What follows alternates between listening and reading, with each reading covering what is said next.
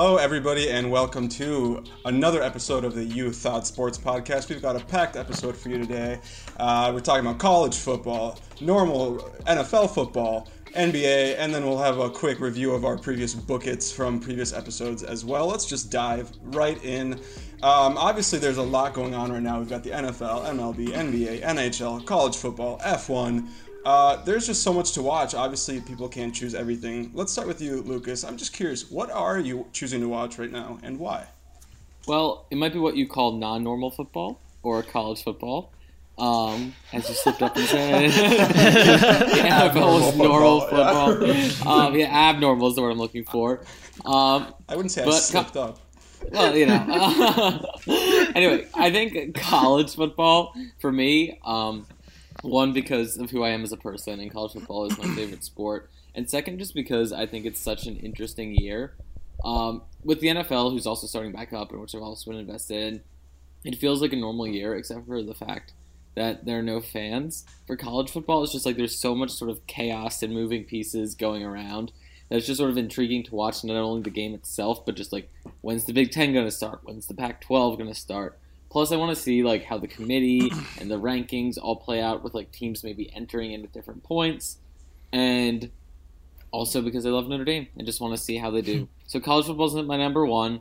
Number two is NBA, just because I think it's getting to the end of the season. It's getting exciting. Game seven for the Nuggets and Clippers is tipping off as we speak. I want to see LeBron win another ring, and we're almost close to that. So NBA, college football, that's what I'm watching right now.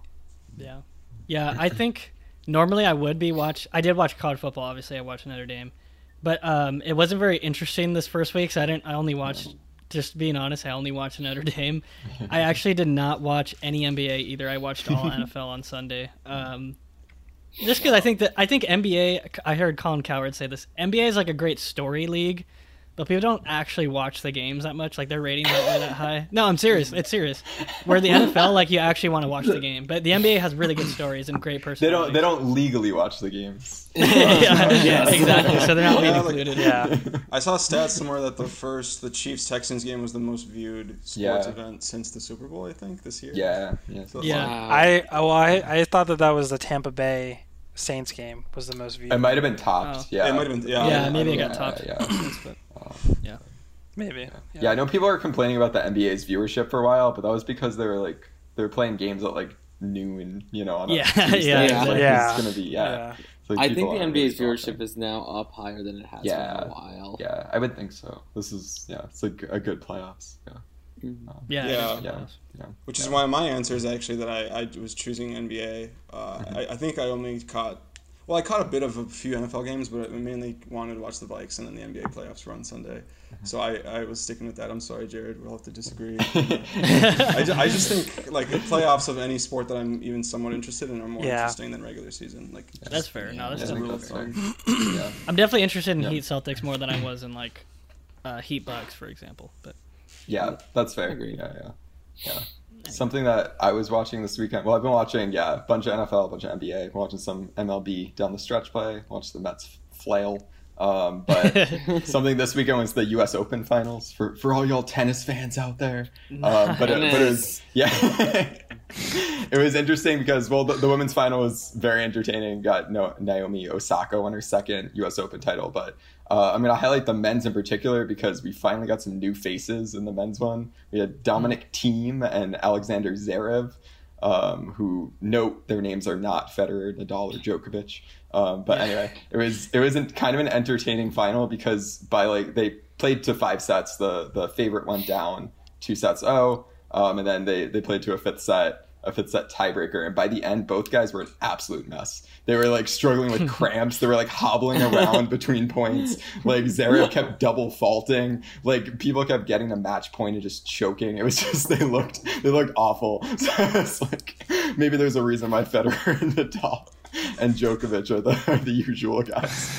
Um, but, but still, points points to Dominic Thiem for for pulling out the comeback victory after after going down two sets to nothing.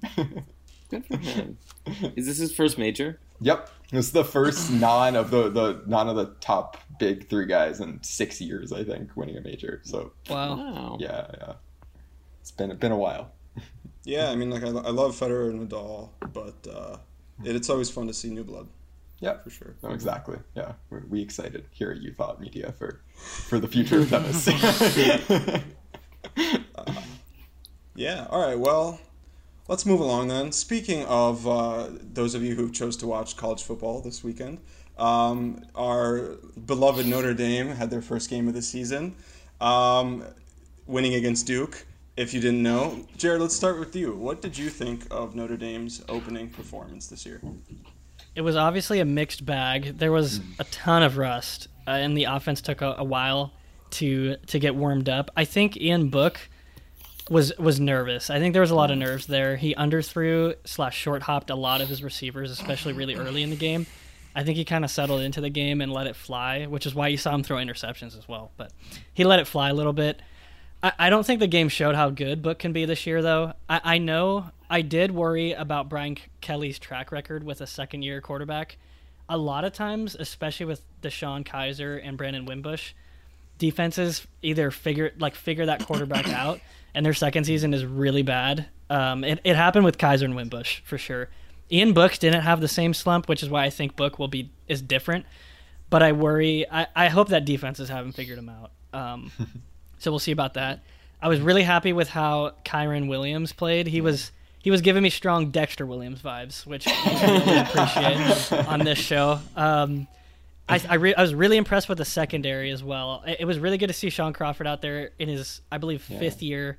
He always gets hurt. He he probably will get hurt at some point this year too, to be honest. But it was really good to see him out there, and he was playing really well as well as Kyle Hamilton, obviously.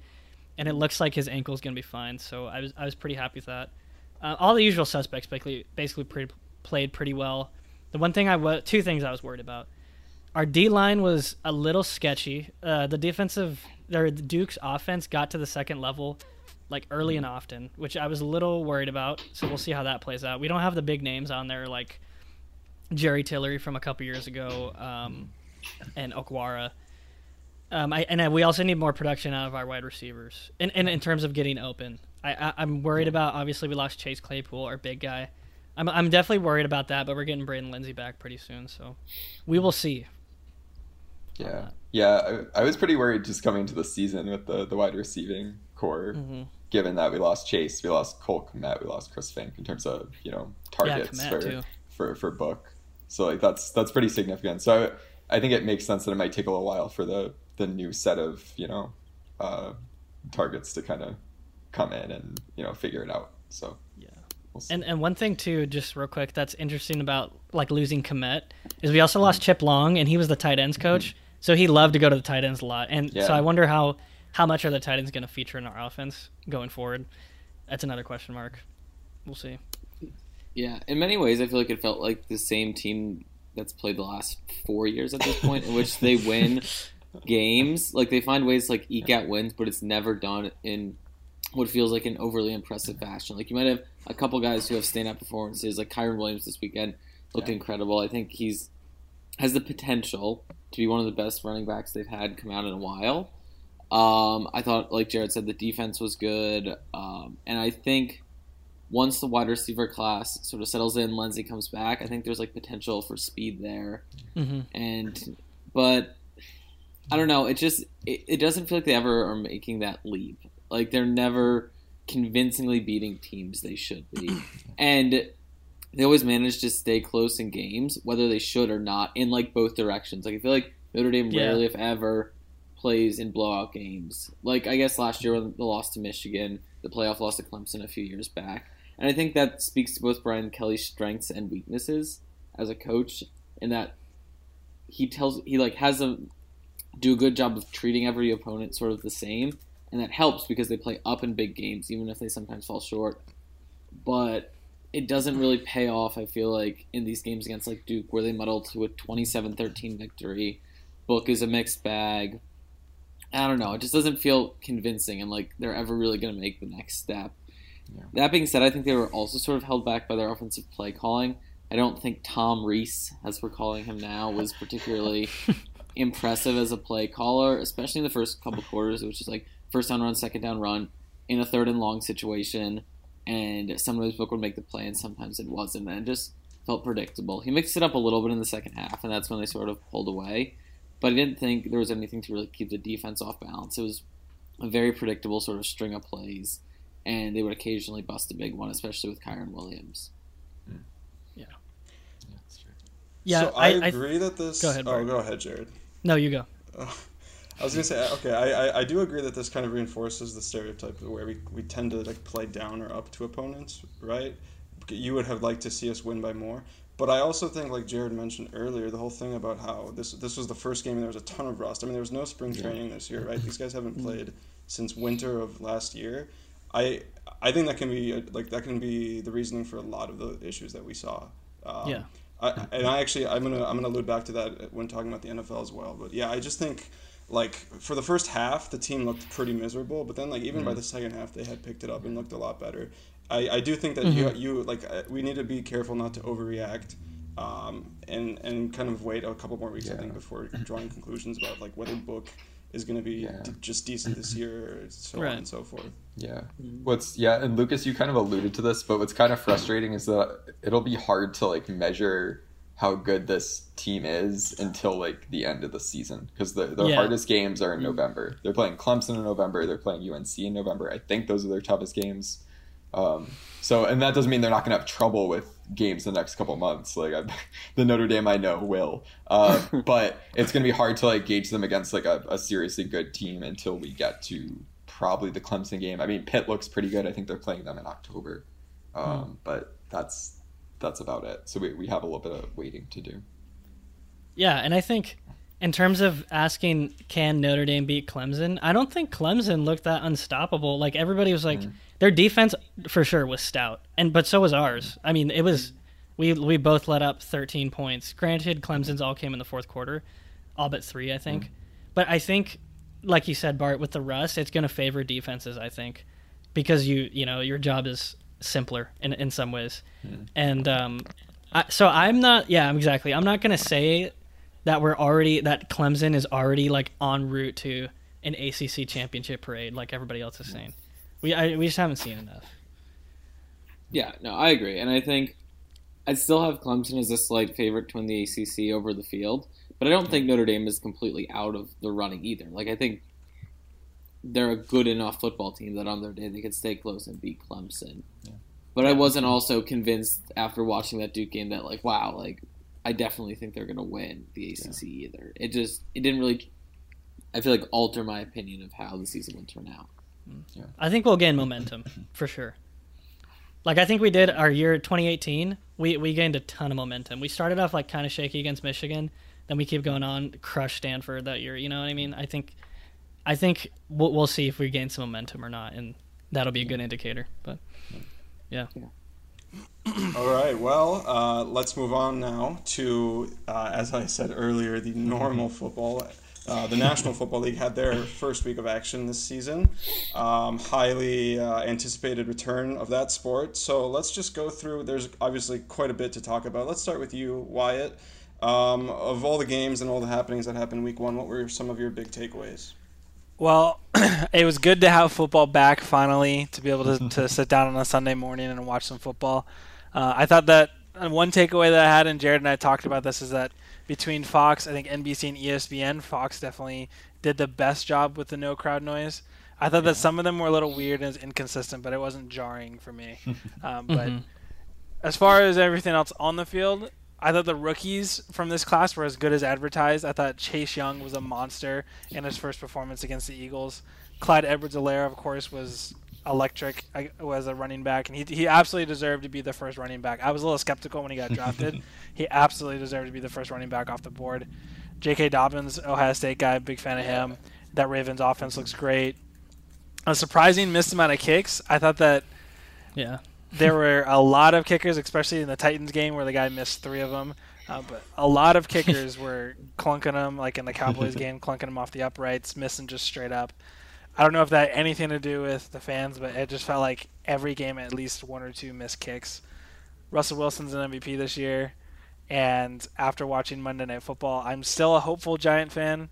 Um, we were defeated, but I'm not discouraged. I thought that Daniel Jones looked all right. Saquon Barkley, of course, has to be more involved. Um, But considering for me for having a, hiring a guy named like Joe Judge, who I have no, I have no idea what he brings to the table. I think honestly Jason Garrett's the head coach of that team, and Joe Judge is also just kind of like the culture guy. Um, but I thought that it was all right, and I think that you can kind of build on it. We didn't look great, and we're not a Super Bowl team, but um, if I were to think of another Super Bowl I say that air quote Super Bowl team, the Cowboys versus the Rams. I thought the Cowboys Oh under the new head coach were just as mediocre as they have ever been in the past. I, I Yep. was not impressed with anything that the Cowboys did. Zeke is and always will be the savior of that team, and quarterback Dak Prescott and wide receiver Amari Cooper are being paid high end money and not producing high end results. There is no reason why Dak Prescott and the Cowboys should score only three points in the second half and Mhm. lose to a team. The Rams are still, I would say now, they're still a playoff team, but they were not the same Super Bowl team they were a couple years ago. And if you look at the high end talent that the Rams have versus the high end talent that the Cowboys have, they're, the Rams' high end talent produced and the Cowboys did not. And unfortunately, the Cowboys are not talented enough to have a quarterback like Dak Prescott not have a game of his life every single week because he's not going to do that. He's an average quarterback on an average team in an average city. Jared, What, How can you? How can you? Like, Dallas. Yeah. Like, how can you? How can you like in your right mind say the Cowboys aren't talented? They might not have got it brought it together as a team, but you can't say they're not talented. because they're because Let's am calm I the only person who sees the mediocrity in the Cowboys because they're I mean the head coach McCarthy didn't call a great game.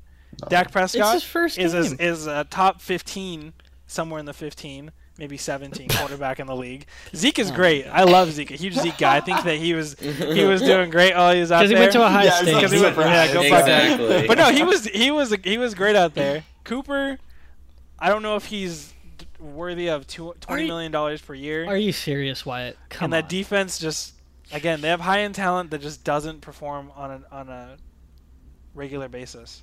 we need to Wyatt. We need to put this in context and not and just calm Context down on Cowboys panic because they lost one game. There's no o- new head coach, no OTAs, no preseason. Do you think like the new head coaches were one in four? Ron Rivera was the only coach that won, like, and quite inexplic- inexplicably, I would say. Like, I'm I'm not putting, I'm not like pressing the panic button because Mike McCarthy didn't have an off season to get his team together. Jared, between have plenty of all talent. the other new head Dak coaches, held how out. many had how many had No, coaching experience? What's that? Mike Wyatt? McCarthy, Sorry? mi- uh, out of all the new head coaches, how many have had previous head coaching experience outside of Ron Rivera? McCarthy and Rivera. It's McCarthy and Rivera. Right. And McCar- and Rivera won, and McCarthy, who has won a Super Oh Bowl, my gosh. didn't do well. And, I- and I'm That not going doesn't to hold it mean- against. that doesn't mean I'm mean not he's a gonna hold bad it against coach 'cause Joe he Judge lost and Matt one- the Rule week for one losing game, their first right? game. Yes, it, but, Unless it, they but were it does. playing It's the against the same. It's same the same team. Oh old my thing. gosh. It's the same old thing as always for the Cowboys and McCarthy. It's the same thing. I can't expect. I can't be excited about the Cowboys and their future and being a Super Bowl team if they do the same thing they did last year, which they missed the playoffs, by the way. Yeah, but uh, they're Uh-huh. they're f- they're fine. They have so much talent. I was ri- I was fine with how CeeDee Lamb, Michael Gallup, and Amari Cooper all they all played. Obviously, like you said, Zeke carried the offense this time. I mean, I'm a big Dak guy, but I can be critical of him. He does need to convert more often. But he he had a higher passer rating in QBR than Goff. Like it wasn't like Goff was playing out of his mind. Aldon Smith on the D line, good pickup. He's playing well too. Yeah. Obviously, we had two starters go down, but I'm I'm not pressing the panic button, dude. This team's pretty talented still. Yeah. And the NFC Yeah. and the NFC East is terrible. Yeah. Yeah, yeah, I, I agree with Jared. It's it's not time to panic. Also, on the the closing drive for the Cowboys, there was a lot of just weird play calling. They were calling like a Yeah. lot of like short passes when they need to be going down the field quick. They obviously had the, the one longo that had the uh, offensive pass interference. Yeah, um, yeah. but like I, I mean, the Cowboys. That's they're a coin flip away from winning that game. Like that call doesn't happen, you're at least an OT. And Yeah. you know, and McCarthy obviously had the kind of questionable call with going for it on fourth. Like there were a lot of kind of chance plays, but the Cowboys were in that game, and honestly, I thought played fairly well for most of it. I thought it was like on both sides. I thought it was a pretty impressive game. Yeah, like they And I- got they Go ahead, Lucas. And I know we're talking a lot about the Cowboys too, and they're the focal point of this debate. But the Rams also played Yeah, very well too. They did. And I think Mhm. the way their defense has been revamped this year is really impressive. I mean, it's only been one game, so Yeah, yeah, how much can it be? But they got rid- rid of Wade Phillips, right? Who was like Yeah. an impressive, experienced defensive coordinator in the league who had taken them to a Super Bowl, and brought in Brandon Staley, who was relatively unproven. and they held that offense, which while I don't think it's cohesive yet, I will agree with Jared is talented. To only three Yeah. points after halftime, Sure, like so I think are the that's Browns. The Browns Yeah. are talented. agreed, on paper. agreed. Yeah, but, But- what's what's wrong with being talented and underperforming for one week? Why you Because they Yeah, do it, they do it eight weeks a year, and they go eight and eight every single time. That's why, because they're an average team. oh my gosh. Or maybe, I'm not. I'm. You really go ahead, just Lucas. Yeah, you got. I don't know. You got. No, I didn't. I didn't have anything else to say. Just that, I, just that I think the Rams, like as much as it might have been the Cowboys underperforming, I also think it might have been the Rams just playing Yeah. well and being Yeah. a more cohesive, experienced team under a head coach with an established system, even if the defense was altered under a new coordinator. Yeah. So I think it might have been more so a co- like a battle of like a cohesive mindset, game plan, and strategy, and understanding a system versus like the Rams are that much better of a team than the Cowboys. Yeah. Because I agree, I don't think it's time to hit panic on the Cowboys yet either after losing to a team that made the Super Bowl two years ago and has talent all around. Yeah. Yeah. I feel like of the games I watched this weekend, it felt like the most like playoff. Like it felt in terms of team quality. Mhm. Like Mhm. so, I, yeah, I'm I'm high on the Rams. I'm And honestly, on, on the high flip side, I think the Rams did do really well. I was really impressed. I think everyone was kind of. I think going into this offseason, people were kind of talking about whether Sean McVay had been figured out, or he was just kind of like Yeah. this, this like one hit wonder kind of quarterback. I, he definitely really stepped it up. Um, play calling wise, they're really quick. Uh, Malcolm Brown kind of had his way uh, in the run games. He was doing really well. I think, although you pay Jared Goff, you know, like a hundred and what thirty million dollars a year, or not a year, but uh, give him a hundred thirty million dollar contract. Yeah. And I think it's okay if they kind of use him as a game manager. Um, but I was impressed with the Rams, Mhm. and only the Rams. Uh, I think that the Cowboys settled into the game well as well. Like they got popped in the mouth first first drive. They did not know the defense did not know what hit them. The Cowboys defense, and I they settled in really well to the game. So I I, I think there's a lot of good positives. We'll see. So I yeah, just I, I'm not ready to say that Sean McVay hasn't been figured out because Yeah. 20, 20 points isn't a lot, and like Yeah. like his main like genius characteristic was that he made um, Jared uh, Jared Goff just like a fantastic, and he really didn't in this game. So I'm also not convinced on that, but I guess like I've been saying, it's one week. Mhm. We'll see. Yeah. Um, Lucas, did you have any thoughts about any uh, particular favorite team of yours? I do. Uh, for those of you who haven't known, uh, I'm a Philadelphia Eagles fan, and they blew a 17 nothing lead this weekend, and I think it exposed how maybe overrated is the right word Carson Wentz is. Um, no. Yes, I think coming. I think this game exposed a lot of weaknesses both for him and for the Eagles. So some of it is out of his control. Like there are a lot of injuries, especially on the O line, and he was put under pressure all the time. And they had injuries Mhm. all around, just like they did last year.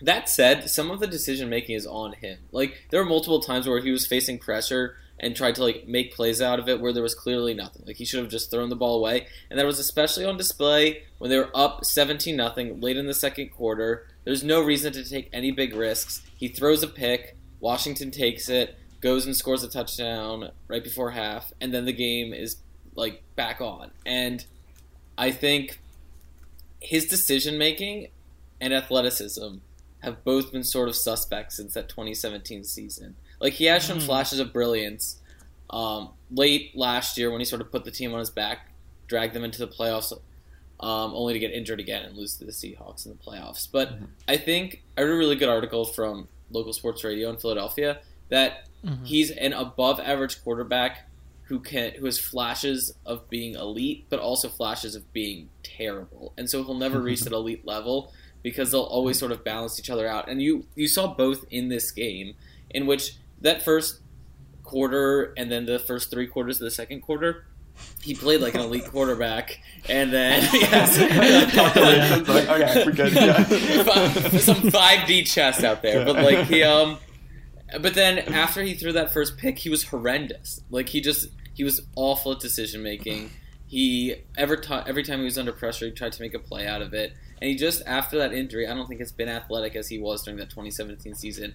And while he was really impressive during that 2017 season, I think people are still basing their impressions of him off that. And people forget he also didn't lead them to the Super Bowl that year. Like he took them on one nine game win streak in the middle of the season that got them a high But he seed in the would've. playoffs. One little nine he game win streak. Yeah, yeah. I mean, you know, yes. I mean, uh, the 2017 season, he was unquestionably great for almost all the season. But since then, it's been like streaks of that and flashes of it. But I just don't know if. I think a better comparison for him, and I've seen this on Twitter and articles too. He'll never be an Aaron Rodgers or Brady or a Mahomes or anyone like that. Like I think Mm. Eagles fans want him to be. His like best comparison is probably Matt Ryan, in which he can be good enough on his best day to probably take you to win games, but probably not much further than that. Like you can't expect him to carry a team week in and week out, and I think that was really on display this past weekend. I don't agree at all with any of that, to be honest. Actually, Oh, Why? Like, the- Wentz. Okay, well, last year Carson Wentz was the only quarterback to throw a touchdown in all 16 games last year. I mean, he has nine, 97 touchdown passes in his first four seasons. Is top 10, is ninth of all QBs ever. Like he, I, I, I can see in a game he shows flash. He might show the flashes of brilliance, and then his, and then his floor might be really low. But like over the season, he's not inconsistent. He's pretty consistent. He doesn't throw many picks either.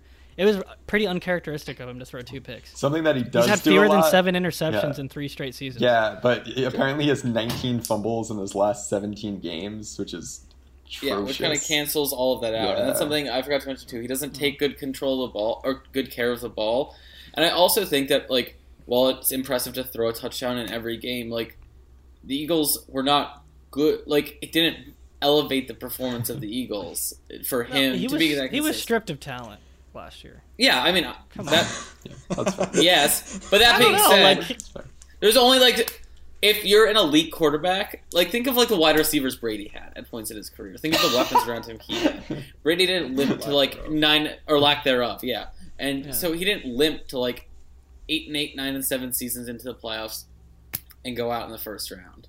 Well, he also had a top five defense in the league. I don't know, you know. The Eagles have a consistent doesn't have that. No, but the Eagles have put in, especially over the last four years or so, consistently good defensive performances, and it's only really come to fruition one season. And the other season in the last four years where they've gone the farthest, Carson Wentz also wasn't a quarterback. So like I I just don't think he he can come up big consistently enough. Like he might be consistent across a season, but I don't think he has consistently high enough points to ever bring them to the promised land. You know? All right, like but I one just thing nobody has mentioned yet: his offensive line this week did him no favors. that's I mean, fair okay. as well. No, Lu- Likewise Lucas did mention that. He did. Oh, he did. Eight sacks. Yeah, he said that his. the eight sacks. He said he was getting hit. All he said he was getting hit. Yeah, he got didn't freaking sacks. roast. I mean, I know the the two interceptions were like a carbon copy of one another, which is really concerning. I agree, he was trying to mm. do too much, but like when you're getting pressured all day long, I don't think you can Yeah. take this game and extrapolate out to the whole like what we'll see for the whole season. Unless his offensive line is going to be trash the whole season, then maybe. But that's also mm. still not like really his fault. I mean, I don't know. Mm. As a Vikes fan, I know plenty about like bad offensive line play and how that affects your QB. I think I think it might be a little bit unfair. He looked really good at first. I, I don't know. Yeah, that's what I'm saying. Like I think he has the potential to have good highs. I just don't like his Well, offensive maybe line if he was just just, got proper protection for the whole game, he would have looked good the whole game. Is Yeah. what I'm saying. It's hard to say. Mhm. Yeah. but I don't know. I'm just saying, Lucas. Last year, the Patriots, the Patriots defense, uh, only allowed 225. The Eagles allowed 354, 354 points. Like, he doesn't have the same help that. No, I mean, the opposite side of the ball. To compare anyone to the Patriots is an unfair comparison. Like it was just the first example that popped into my mind. He has had consistently good teams around him, aside from like the last eight weeks of last year when everybody got injured. In which case, he was impressive for the last four games, but I don't think overly impressive outside of that. Like he has streaks where he's an elite talent, but he doesn't sustain that level of eliteness, even if he can be consistently good. Like I don't think throwing a touchdown every game is elite. I think that's consistently. He was the only guy that did it.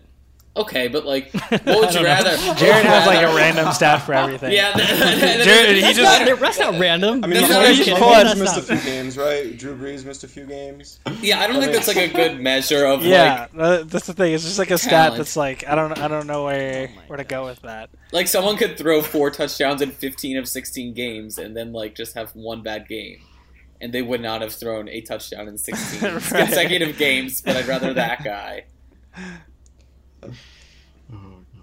Yeah, you also it's hard to say how much of that Jared is like uh, just a result of him often playing from behind. You know, garbage time, pass, and touchdowns are, That's are the thing. Yeah. Uh, Anyway, though,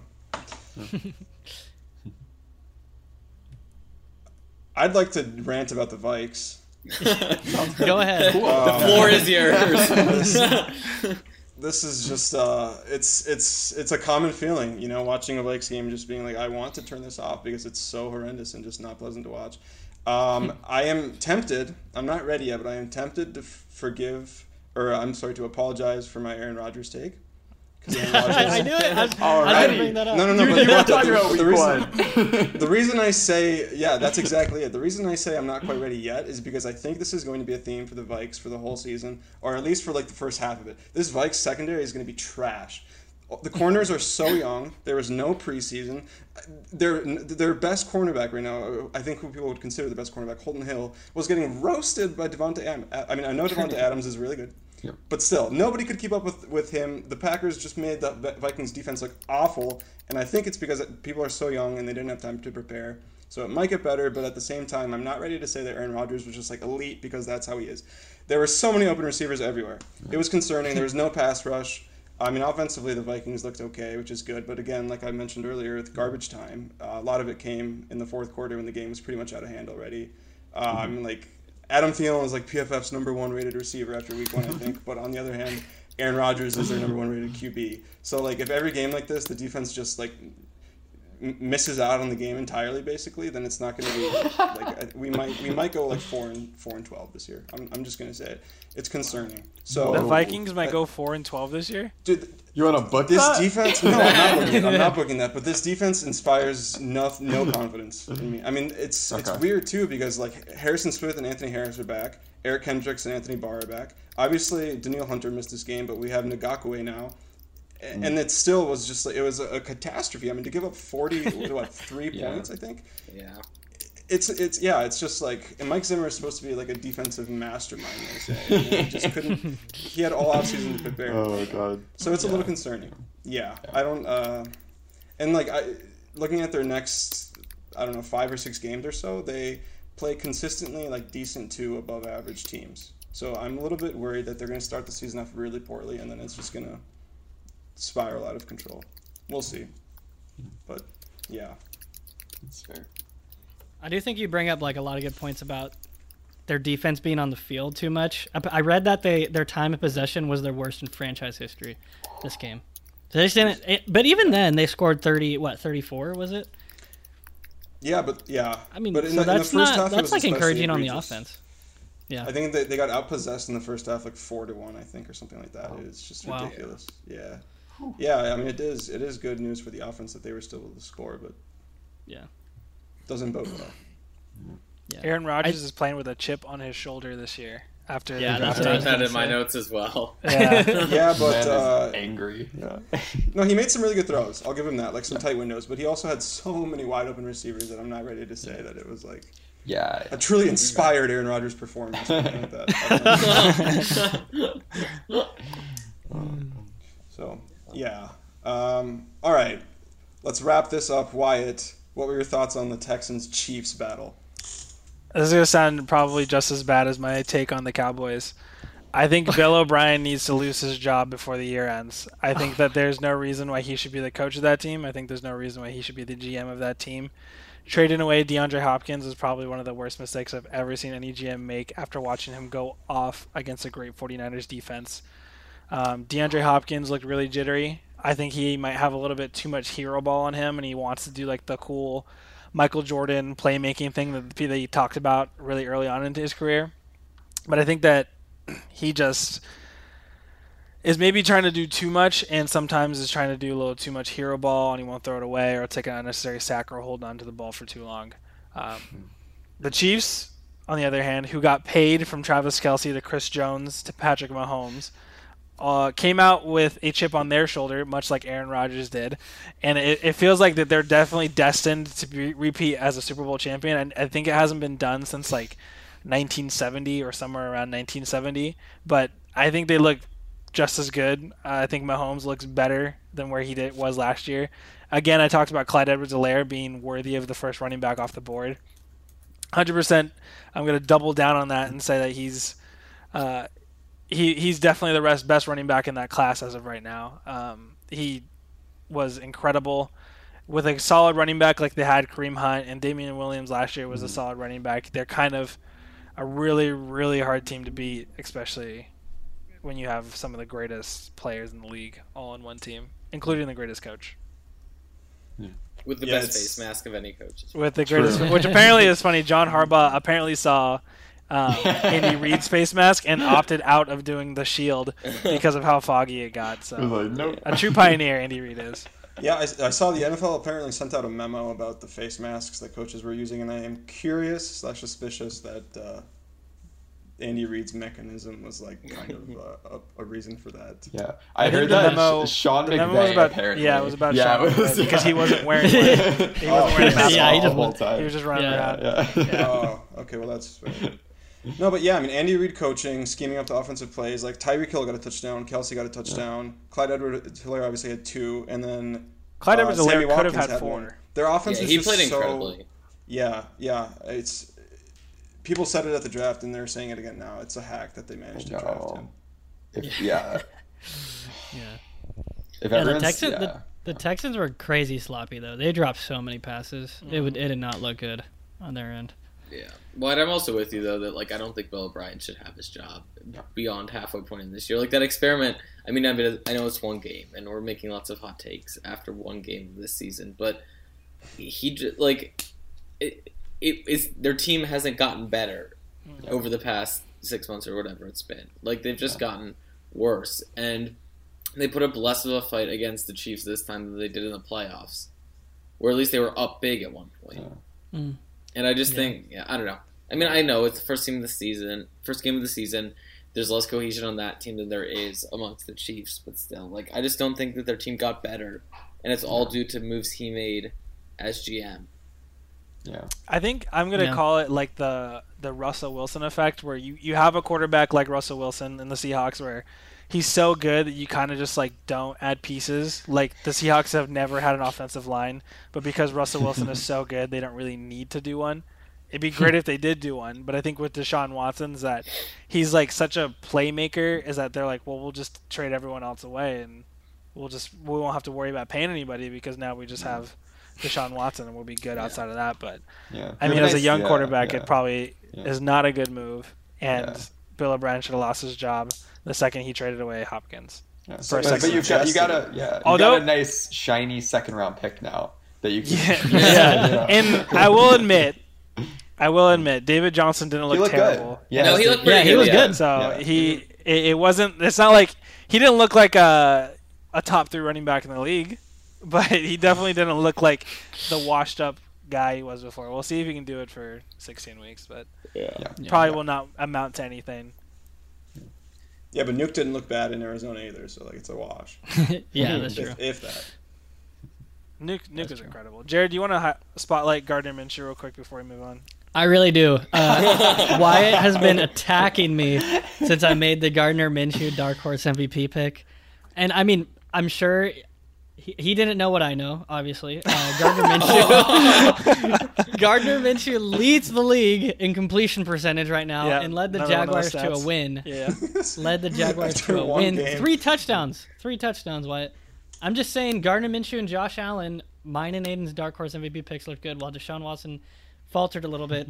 Uh, Drew Lock, I, I didn't see what he what he finished with, but I saw he only scored 14, so it wasn't. Yeah, he wasn't. wasn't. He wasn't Yeah, like, it wasn't superb. Yeah. means. Yeah. Dude, yeah, yeah. Gardner's not only leading the NFL in completion percentage; he'd be leading like high school leagues with you know, like a ninety-five percent. Oh Said- I think it was the fourth highest. Yeah, In, yeah, Good for I mean, Gardner I'm just- yeah. We're, we're, I'm we're just happy saying, Gardner. like- most of us. Yeah. We have to actually, I'm like legitimately not getting uh, carried away. We have to respect that Gardner Minshew is pretty good. I'm serious. He had a really good season last year. Very better than Kyler Murray's numbers in some respects. I'm just saying. Yeah. Do you think he's The laughing Jackson- at Leonard Fournette, who said that he's finally got a quarterback now, and then Tom Brady? Yeah. Yeah. Uh, Oh god. we were right about the about Leonard. we were right about the Buccaneers. Not look great. Mm-mm. Yeah, they didn't. Yeah. No. Again, But again- yeah, but again- yeah, no, I'm not ready to yeah to. Yeah. to I am. that they're gonna For the bad. Buccaneers, I am. I was I was I very am. happy For to a 43 year old fail. Yeah. quarterback, I am ready to to Yeah. take the Buccaneers out of. Not they were never in mine, but if they were in your Super Bowl pick, if they're in your bracket anywhere, take them out. I'm ready. To, I'm ready to make that call. I don't know. I don't. I'm not, I don't think they're gonna make the playoffs. They look bad. They look bad. They I'm did not- look bad, but Mm. We'll see. Yeah, I did. Yeah, yeah. All right. Well. Okay. Moving on. Uh huh. I just, I just don't have words. Moving on now. Um, obviously, the NBA playoffs have been going on for a few weeks here. Uh, just recently, um, the Raptors Heat. I'm sorry, the Raptors Celtics series finished up with the Celtics winning in a dramatic Game Seven. So now we've got the Heat Celtics happening, and does anybody know who won Game One there? The Miami Miami won game one there, 117, 114. But uh, let's reflect back on, on the series that got the Celtics to this point. Aidan, what were your takeaways from that series, and what are your expectations for these Eastern Conference Finals? Yeah. So as far as takeaways from from Celtics Raptors, um, I mean it was it was just a pretty grueling season. I mean season. it felt like a season. No, a pretty grueling series for both teams. You know, it, it went to obviously went to the game seven. A lot of tight games. The Celtics, you know, obviously they won, but it wasn't particularly triumphant because I'm sure they feel like they could have closed it off a little earlier. Um, I mean, we, we thought the Celtics, I think most of us thought the Celtics were the better team from the jump, or at least in, in the matchup versus the Raptors. Um, it, it did take take a while to prove. But um, in terms of one takeaway was that Kemba didn't really look great throughout it. Um, and that's like the fact that they were able to still beat the Raptors in seven with Kemba. Like, on, I think Kemba was like 40% shooting, 42% shooting. Uh, so that's that's kind of encouraging on the Celtics front. Um, obviously, Jayson Tatum is stepping up, and you know um, Jaylen Brown. But anyway, in terms of expectations for the Eastern Conference Finals, uh, it's hard to get to like pick against the Heat, um, especially since they've been resting for a, week at this point, um, and the Celtics are just coming off like obviously a grueling series, and also that the Heat are undefeated. Um, however, I am picking the Celtics in seven. Um, I made that pick before Oh. Before the Heat lost, uh, before the Heat won Game One. So I'm, I'm not going to reevaluate. I'm going to stay true to my word. Um, but I do think that the Celtics might have the the key uh, to the Heat um, over the course of seven games that you know the the Bucks lacked um, and that the Pacers lacked. I mean, the, the Heat have been living by the three ball. Um, the season and during the playoffs, they were they were second in the league with in three point make percentage during the season. They're first so far in the playoffs. Duncan Robinson, you know, etc. They've been killing it. Um, and the Celtics were second in the league in three point defense. And in the first two rounds of the of the playoffs, the Sixers and Raptors shot 29%. And obviously the Sixers aren't a great three point shooting team. The Raptors are, are solid, but 29% is pretty awful. So this might be the Heat kind of meeting their match in terms of that. So I think that'll be um, a very interesting kind of matchup to watch. Um, also, Gordon Hayward is apparently going to be back for at some point in the series, which will Jarod's be an guy. interesting X factor. Exactly, Jarod is hyped. um, Jarod's over the moon. Um, apparently, his, his wife is also due at the end of September, and he's said that he's gonna he's gonna leave for that. Uh, for the birth of, of, of a child, so I don't know how that's going to combine with, with him coming back from an injury. Uh, but anyway, we might get Gordon Hayward for a game or two, which is is something to consider. And yeah, the the season series it's hard to actually take much away from because it was just three games. The Celtics took two of them. The Heat took the most recent. Well, the Heat have now taken the two most recent games. Um, so so it, it'll be interesting to see uh, what happens. I'm I'm very convinced that it'll be a good series though. Yeah, imagine if everything goes to OT. I, I Yeah. could see it. Fun. Yeah, they do feel like a lot more. I Obviously, the Raptors and Celtics felt pretty evenly matched too, but this series Yeah. feels very evenly matched. Yeah. Where yeah, it's a toss up.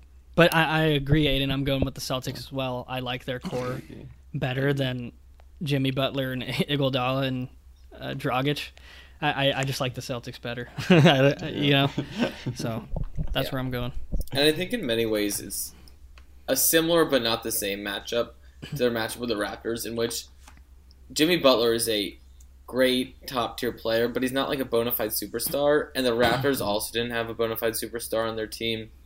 And they don't I have think, a player that's like Jimmy Butler though.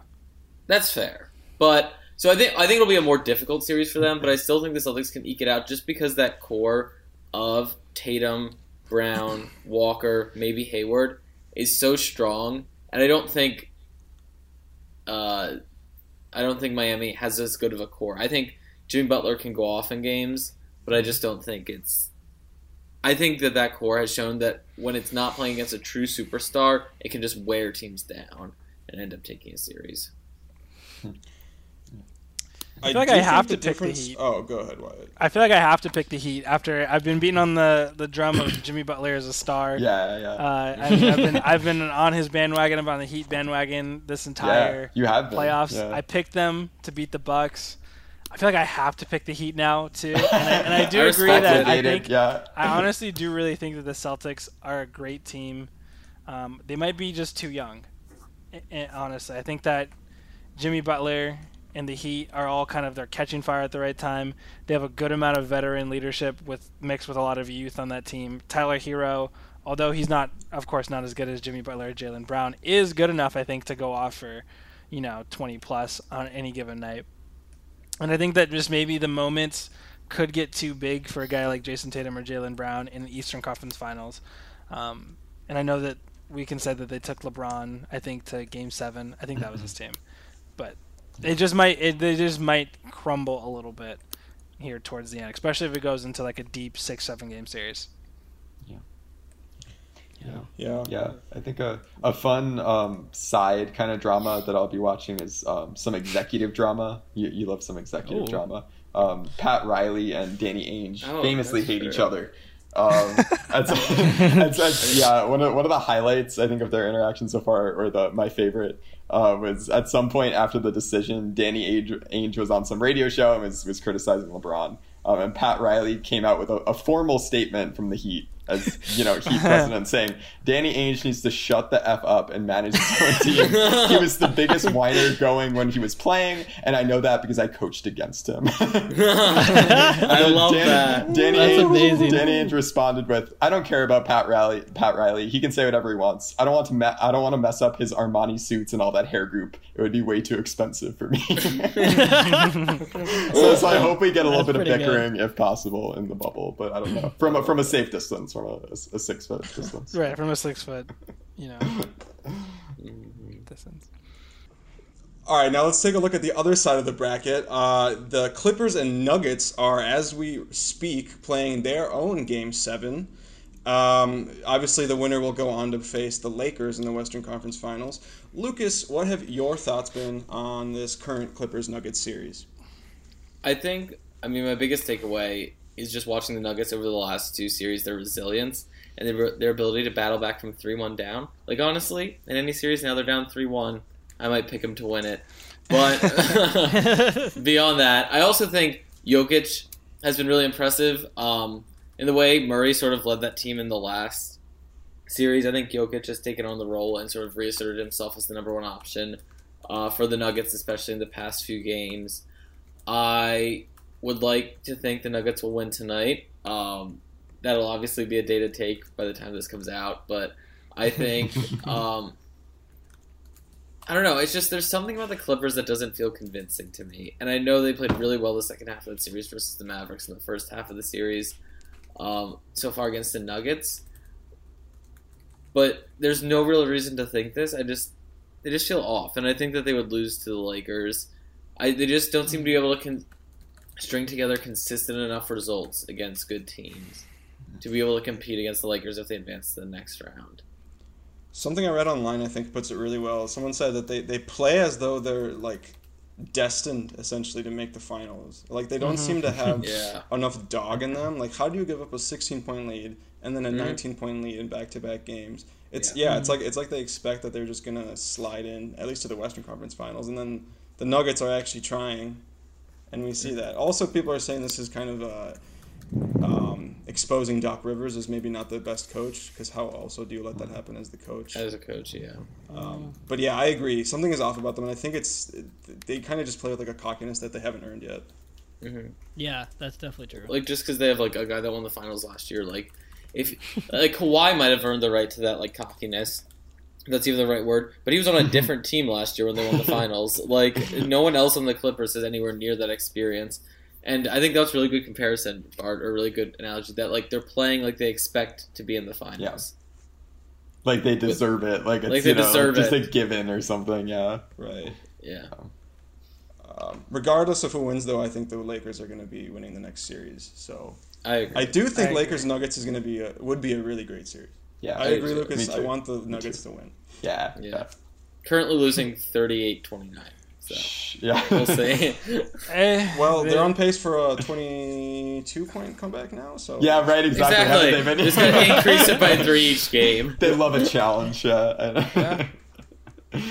I would just I would remove the Clippers from any championship talk. They're too inconsistent and the chemistry is just not there. I love Kawhi. Probably not going to happen this year. I, I- I don't think it. I think I mean they might be able to turn it up if they play the Lakers team and go okay well now it's legit but I think the Western Conference Finals is kind of a weird time for to finally turn hmm. on that playoff mode yeah. you Yeah. know, and I think that that they might lose to whoever if the Clippers come out. They might lose to whoever comes out of the East, regardless. I don't know if Yeah. if the Clippers made it that far, if I would even bet on them at hmm. all. Yeah, I was going to mention if it's the Heat, I feel like the Heat are the polar opposite in terms of attitude. They Yeah. play with Yeah. so Oh, much yeah. tenacity and just like so I much would- grittiness. Oh, I I'd love love though to they tore 'em see. Marcus Morris and Patrick Beverley try to bark at Jimmy Butler because I would too. Yeah, It it's, goes I don't know. poorly. Marcus Morris is ready to fight at any given moment. Like Oh my from the God. moment he wakes up to Yeah, the moment he he goes Yeah, to bed, exactly. he's, he's ready to to put him up. So Yeah. you know, in some ways respect, but I mean, Yeah. the Yeah. the Clippers are yeah. Yeah, they're and then Doc, Doc Rivers will always just be like, "What? Oh, he didn't Marcus doing something? Yep. no, no, he would never." Yeah. Like, okay, okay. But I guess what would it? I mean, would it damage Kawhi's legacy at all if they don't win this year? oh, Absolutely. No, first I year? think so. Nah, I don't think so. Oh, okay, no. If, if they lose this series, I guess is what I'm thinking. Yes, for him to leave the Raptors, they almost made it a series further, and he's getting exposed with like his. He had his choice of any team essentially, and then he's just. I don't know. I think it'd be pretty embarrassing. Okay, maybe not legacy like level embarrassing, but I think it'd be pretty. Well, I think, it'd be I think it might be it might be a legacy thing, and I think that, and I heard it on another uh, talk show is that any talk of him being the the best player in the NBA right now would be null. Uh, They would they would remove that. I think that it would severely damage Doc Rivers' legacy as one of the greatest coaches of all time. Even though he's definitely up there in wins, I think that you know, obviously, like a guy like Pop would be way higher ranked than him, and I think that they were kind of they weren't close in my book, but I think that they were kind of like the two comparable ones in the NBA, like the two like legends. And I think you would just lose Doc Rivers and all that. And then Paul George, how does do you think that would hurt his legacy, or does he have a legacy? I don't Yeah, think Paul to say, George has have much of a legacy. yeah. yeah. Yeah. Honestly, though, like if this becomes a trend of them losing like fairly early in the playoffs, I think it'll uh, kill. Well, not kill Kawhi's legacy, hurt Kawhi's legacy seriously, possibly kill Paul George's. But it is still the first season. I mean, like, I, and it's a weird season. I don't think it's gonna seriously going forward. If they like kind of turn it around, I don't think it's gonna tarnish anything. I think the bigger concern is that this is a sign that like this team just is gonna super gel in the future anyway, which is um, I'm not convinced it's gonna work. But, But do you do you worry about Doc though? I mean, he still wouldn't have made the Western Conference Finals a single year as the Clippers. I, I think I think That's Doc might. I think Doc's job. Do you think Doc's job is at risk if if they lose here? I don't think so, but it's definitely possible. I don't It's- know. Like. I think so. He's never like he's Yeah, had two yeah. different sets of superstars, and they've never like two different sets Yeah. of like two main Yeah. superstars, and they've never done well. Yeah. And uh, he's only won one title, the 08 with the Celtics. Mhm. In which case he had like the first big three in NBA history when people just like couldn't compete with that. And in playoff Rondo. yeah, and playoff yeah, Rondo. and playoff, and playoff Rondo, yeah. so like yeah. I don't know. Like I, I think Yeah. he is a really really good coach, but aside from that one run, he hasn't been able to get it done in the postseason. And when you have Yeah.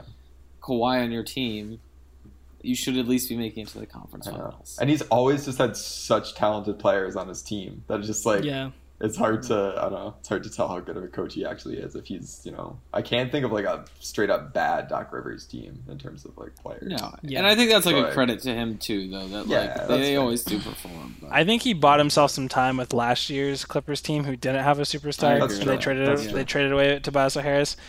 Uh, Tobias Harris, and they were like, "Oh well, we took Golden State to what was it six or something like that," Yeah. and then now we added Kawhi. So I think that um, I think he kind of he bought himself at least a year off of Yeah. last year's. Yeah.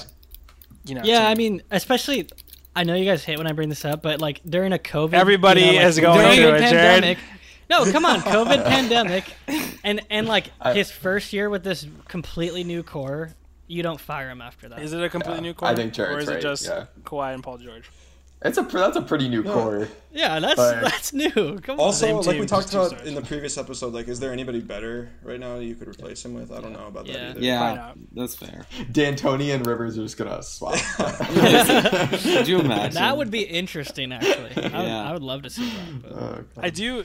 Did you guys see any of the James Harden's comments about the uh, about the Rockets about the, how they're a piece of way? Piece away, yeah, I saw that. and then also D'Antoni has opted to not come back. Yeah. He decided on his own that he was not coming back. They didn't fire him. Good yeah, for him, yeah. I would say. Yeah, yeah. Uh, a lot of executives are asking for Westbrook to be traded. They said that if if he is tradable, they should move on from Westbrook already. Um, I don't know. It's interesting. The Rockets are an interesting team. I don't have any hot takes on them, but I think that they're going to be an interesting team to watch here in this offseason. yeah, Oh yeah. He's just got such a big contract. It'll be tough. yeah. It'll I don't possible. think who will take that off. Yeah, who who No one will. yeah, who wants Utah. yeah. Donovan Mitchell and Westbrook would be fun. I'll say that. yeah, Yeah, it would be fun. That would mm. but it would be fun in the similar way to like Harden and Westbrook being fun. Westbrook. Yeah, I mean, how many how many uh, Westbrook Harden games did you guys actually watch? That's my question. Not a lot. But you know, yeah. if they were in the finals, I would watch you know plenty of them. But, yeah, yeah. Uh, then I would but- say seven. No, I'm just kidding. four probably. yeah, actually four. in, the, in the opposite direction. but before we end the show, we have a couple. We you know that we have these sometimes ridiculous takes, sometimes like pretty sane takes, and a lot of times we we we book them. We say we're gonna book it. Um, so I have some. We have a lot that we can verify now. I'll just go through the list. Lucas, you were four and one on bookets since our last. Heck time yeah. We've looked at it. Boo. You're right about the 76ers not representing the East in the finals, which you said, I believe, pre pandemic. It was episode 14, and we're on episode 43. So oh, that's Oh pretty wow! good. Not bad. Oh, you read about Foresight. back, Jarod. Yeah, Yeah, they're very far back. Zion Williamson leading the Pelicans to the eight spot. You were incorrect, obviously. He did not do that. Yes. Another one you predicted pre pandemic Philip Rivers going to the Colts. Good job on that one. really? Um, Damn. as well as Colin Kaepernick not being signed during the 2020 Oh. offseason and Notre Dame playing in the ACC this year. So four and one for you. Oh god. Uh, nice. Wyatt Wyatt is not as smart as he thinks. Just, just. Wyatt was one and three. He didn't fare as well. What I, I'll give him one and two. The Bucks didn't win seventy games this season, but that's because of the COVID nineteen pandemic, obviously. So I'll say one and two. But uh, he also said that the Blazers would miss the playoffs, which obviously close. they made. I was close on that. The Kings did not reach 500 winning percentage, and honestly, it's not COVID related. They would they wouldn't have got it. Either way, let's be honest. You also interestingly said that the Pelicans were going to miss the playoffs and that the Grizzlies would keep onto it, which obviously the Pelicans missed the playoff or um the Grizzlies did too. the or the Pelicans. Oh no, the Pelicans did miss the playoffs. So you were right. I'm sorry, Wyatt. Uh, you are so you are two and one. I'll give you two and one. Okay, winning record. Oh boy. Um, I hope we're not sorting by win percentage. We know, we I'm- are I'm not. It's just it's Oh, random. cool. No, Aidan Aidan's winning percentage is 1,000. He was 3 0. Oh, The Kings did not break. The Gardner Kings did not break Minshew 500. of buckets. Better, hundred percent. Hundred percent. Yeah, you're right. The MLB played the 2020 season, which Aidan predicted, and the Pelicans didn't make the playoffs, which Aidan also. Really? I predicted that. I really thought they were gonna make. That you predicted it in episode 32, though, not Okay, 14, okay. like everybody else. Lol. So. I I guess had I think I was more favorable to myself in terms of what I considered a book it because I was six and two. Someone take the control away from I- him. I'm looking at one right now that I'm gonna I'm gonna come back on when you get to it. Six and Okay, I- two.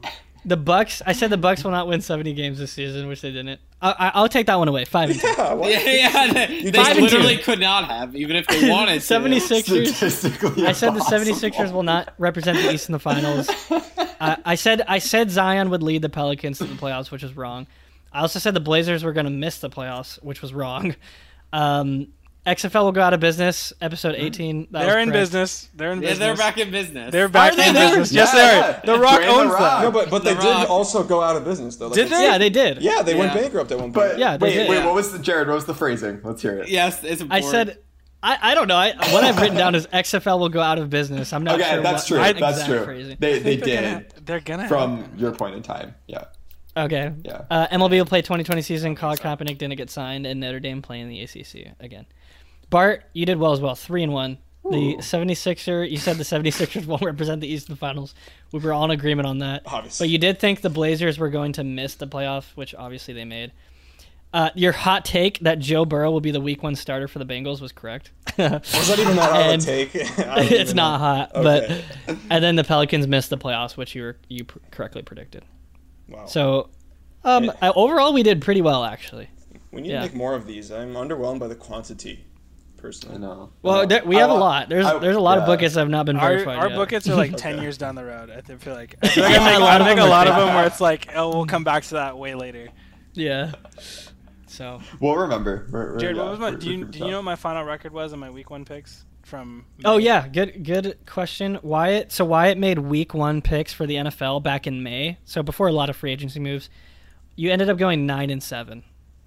Hey, that's a win. Yeah. That's a playoff Yeah. team. That's There we go. That's a wild the- card with spot. expanded records or team slot. yeah. Uh, Exactly. The uh, the Eagles made it last year. They won the division at nine and seven, so I'm a division winner. Is that yeah? Oh god, yeah. Well, well, congrats, Wyatt. We're we're so happy for you. Thanks, guys. Um, and yeah, yeah it's, it's an exciting moment. Um, but anyway, thank you everybody for listening to us. Um, yeah, keep listening. Uh, we're on all the platforms now. Uh, follow us, You Thought Sports, on Spotify, Apple Podcasts, SoundCloud. We're on YouTube now, TikTok. Yeah, no, no not TikTok yet. so, soon enough. Um, but yeah, we'll we'll be back next week. Let us know on Twitter. In the meantime, uh, what, what you thought of our takes and how trash they are, and um, how you think Jer- um, Wyatt will do in uh, week two picks. Um, I'm gonna I'm gonna say I don't know one in fifteen or so. I think he's gonna progress a little. Do you wanna book that? But yeah, um, um, hides. Yeah, I'm gonna say seven and nine. Yeah, um, but thanks everybody for listening, and yeah, we'll see you next week.